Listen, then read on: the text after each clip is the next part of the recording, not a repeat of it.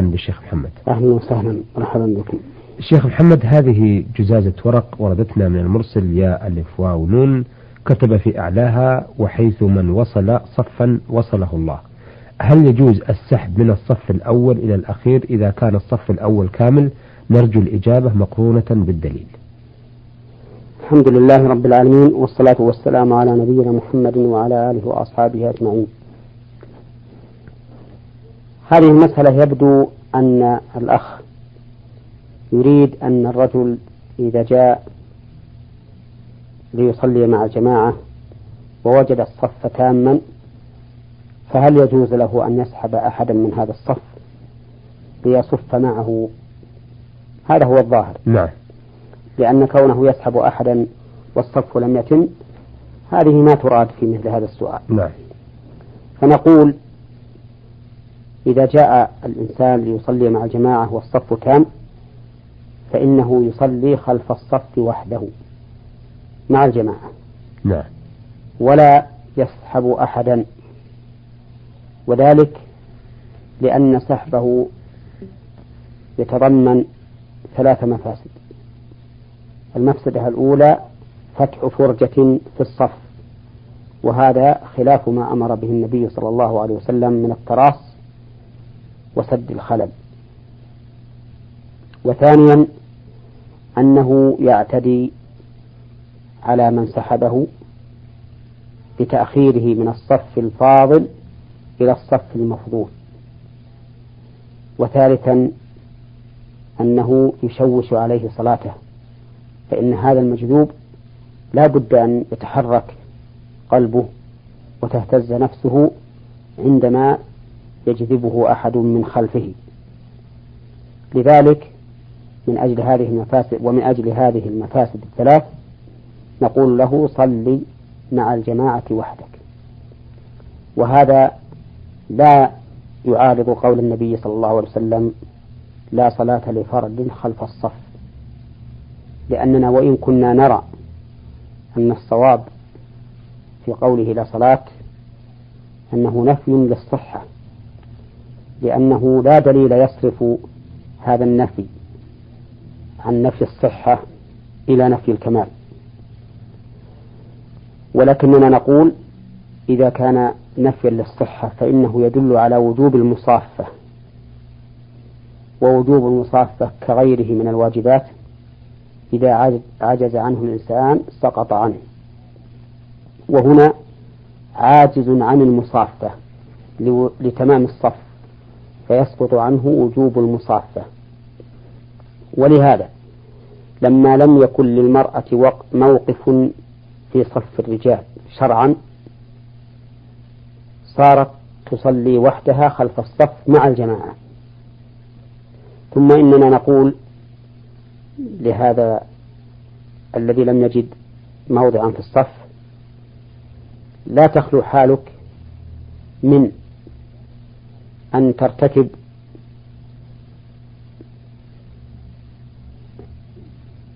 أحد محذورين. إما جذب إنسان من الصف وقد بينا مفاسده. نعم. وإما التقدم والصف مع الإمام وهذا يلزم منه أيضا مفسدة وهي تخطي الرقاب لأنه لا بد أن يكون بينه وبين الإمام صف فأكثر.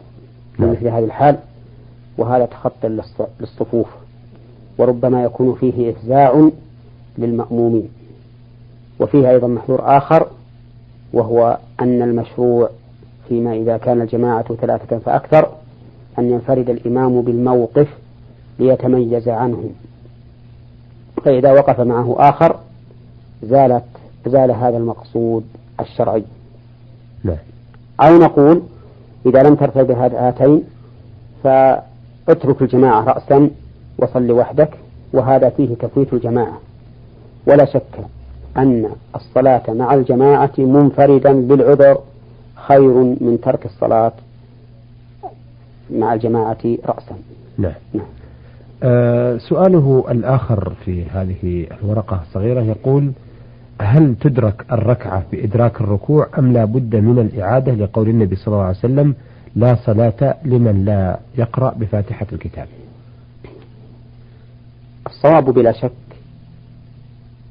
الذي عليه الجمهور أن الإنسان إذا أدرك الإمام في الركوع فقد أدرك الركعة. ويدل لذلك حديث أبي بكر رضي الله عنه حين جاء والنبي صلى الله عليه وسلم راكع فأسرع وركع قبل أن يصل إلى الصف ثم دخل في الصف. فلما سلم وعلم به النبي صلى الله عليه وسلم قال له زادك الله حرصا ولا تعد. ومن المعلوم أن أبا بكر رضي الله عنه إنما أسرع ليدرك الركوع. وقد روي أنه قال خشيت أن تفوتني الركعة. ولو كانت الركعة قد فاتته هنا لعدم إدراكه قراءة الفاتحة لأمره النبي صلى الله عليه وسلم بقضاء الركعة التي أدرك ركوعها. كما كان الرسول عليه الصلاة والسلام يأمر من يخل بصلاته أن يجبر الخلل فيها في حينه. فالرجل الذي صلى ولم يطمئن قال له ارجع فصل فإنك لم تصل. فلما لم يأمره النبي عليه الصلاة والسلام بقضاء الركعة التي أدرك ركوعها مع دعاء الحاجة إلى البيان دل على أنه أدرك الصلاة. نعم. يعني أنه أدرك الركعة. وأما قوله صلى الله عليه وسلم لا صلاة لمن لم يقرأ بأم القرآن. فنقول إن هذا عام مخصوص بهذا الحديث لأن السنة يخصص بعضها بعضا وقد اتفق أهل العلم على أن السنة تشمل أقوال الرسول صلى الله عليه وسلم وأفعاله وتقريراته. ثم إننا نقول هنا لم يدرك القيام الذي هو محل قراءة الفاتحة. فلما لم يدرك محل قراءة الفاتحة سقطت عنه ضرورة أن محلها قد فات والشيء إذا فات محله لم يجب كما في يد الأقطاع إذا قطعت فإنه لا من مفصل المرفق أو فوقه فإنه لا يجب عليه أن يغسل أن يغسل العضد. نعم. نعم، وإن كان إن قطعت من المفصل يغسل رأس العضد لأن رأس العضد داخل في المفصل. نعم. آه هذه الرسالة وردتنا من المستمع آه من المنطقة الشرقية رأس النورة المرسل عين باء دال ها يعرض فيها قضايا اجتماعية وأسئلة أخرى ولا بد من قراءة السؤال الأول كاملا لأنه لا يمكن تلخيصه. يقول أقدم إليكم عدة أسئلة وهي السؤال الأول أنني تزوجت آه، عند عمي أخو والدي وقد طرح علي مهرا كثيرا وطرحوا عليه مصاغ ذهب. في غير آه، للزوجة. وقد قدمت المهر كله والبعض من الذهب ولا يبقى عليه سوى البعض من الذهب. وطلبت زوجتي من عمي فرفض ذلك إلا أن أقوم بدفع المصاغ كاملا. آه، وإنني عاجز في نفس الوقت أن أدفع وطلبت منه مهلة حتى أقوم بدفع ذلك. قال عمي لا يمكن أن أعطيك زوجتك حتى تدفع لها ما يلزم.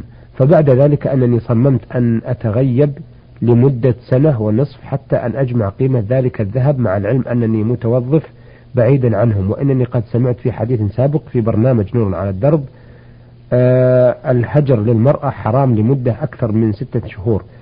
وهل يكون الإثم في هذا الموضوع علي أم يكون الإثم على والد البنت؟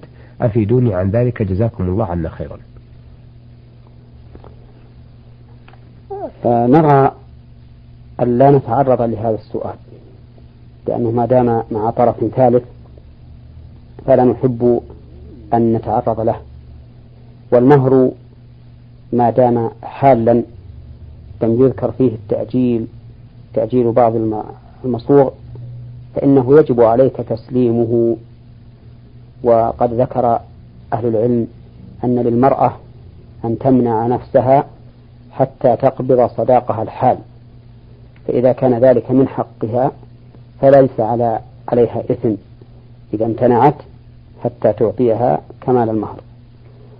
أما بالنسبة لك فأنت معذور في هذه الغيبة لأنك في الحقيقة آه، تريد أن تأتي بما يلزمك لزوجتك حيث لا يمكنك أن تحصله وأنت مقيم عنها.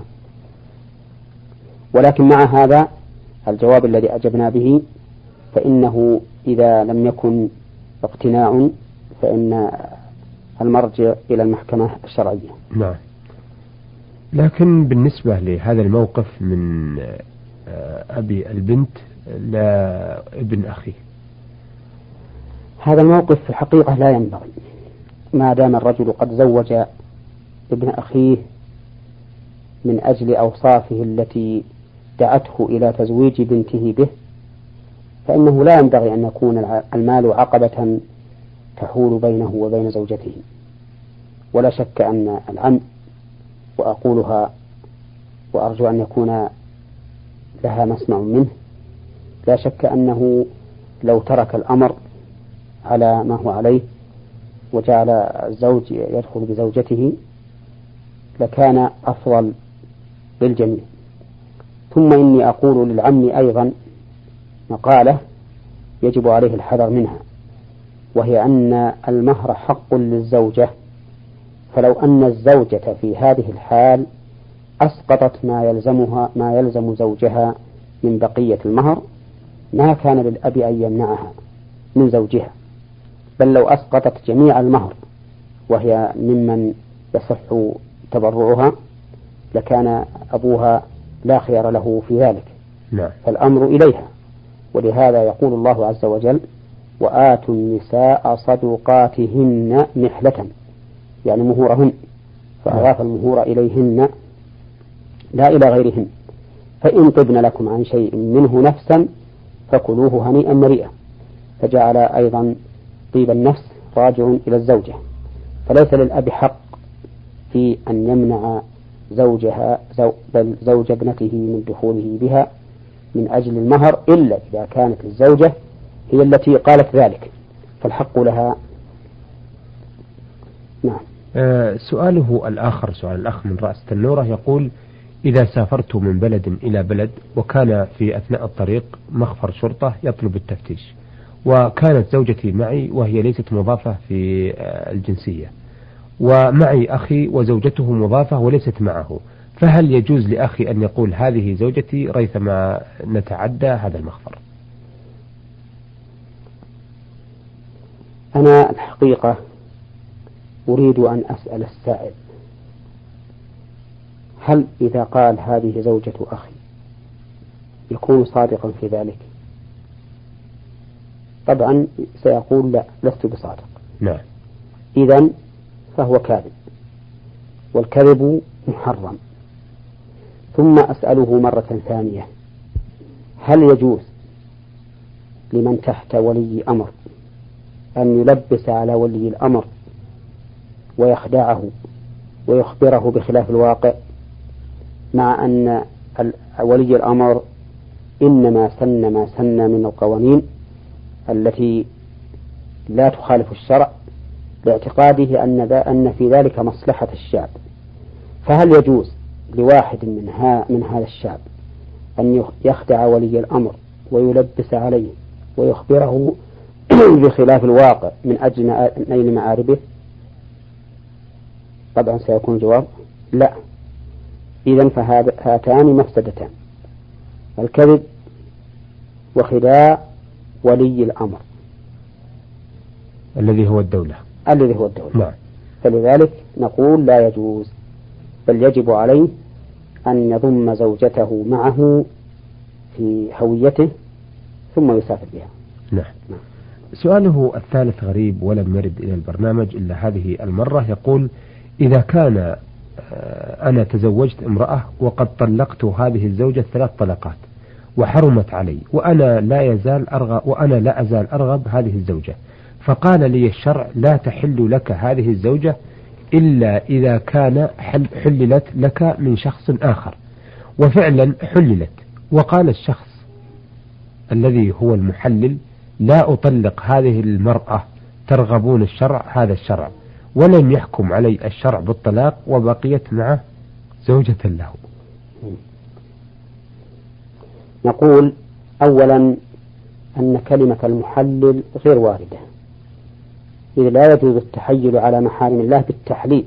نعم وقد روي عن النبي صلى الله عليه وسلم أنه لعن المحلل والمحلل له ووصف المحلل بالتيس المستعار. وهذا الزوج الثاني الذي تزوجها بنية التحليل للزوج الأول نكاحه باطل فيجب التفريق بينه وبينها شرعا. ثم لا تحل للزوج الأول بهذا التفريق لأن النكاح نكاح تحليل ونكاح التحليل لا يحلل شيئا. إذ أن وهذه مسألة أقولها للفائدة العامة. كل تحيل على محرم فإنه لا يقلبه مباحا. وكل تحيل على واجب فإنه لا يسقط وجوبه. فهذا التحيل على المحرم وهو عودة الزوجة إلى مطلقها ثلاثا بهذه الصورة التي ليست بمقصودة هذا التحيل لا يسقط بل لا يحلل المحرم وهو رجوع المرأة إلى زوجها الأول. وعلى هذا فلا تحل للزوج الأول. ويجب التفريق بينها وبين زوجها الثاني ما دام نكحها بنية التحليل. أثابكم الله. أيها السادة إلى هنا نأتي إلى نهاية لقائنا هذا الذي آه، عرضنا فيه رسائل السادة المرسل يا ألف واو نون آه، ويسأل عن السحب من الصف الأول ليصف معه في الصف الثاني وإدراك الركعة. والمرسل عين باء دال هاء من المنطقة الشرقية من رأس تنورة. وسأل عن عدة أسئلة عرضنا الأسئلة والاستفسارات التي وردت في رسائلهم على الشيخ محمد بن صالح العثيمين الأستاذ بجامعة الإمام محمد بن سعود الإسلامية وإمام وخطيب الجامع الكبير بمدينة عنيزة. شكرا للشيخ محمد وشكرا لكم أيها الأخوة وإلى أن نلتقي بحضراتكم إن شاء الله. نستودعكم الله. والسلام عليكم ورحمة الله وبركاته. نور على الدرب برنامج يومي يجيب فيه أصحاب الفضيلة العلماء على أسئلة المستمعين الدينية والاجتماعية. البرنامج من تقديم وتنفيذ سليمان محمد الشبانة.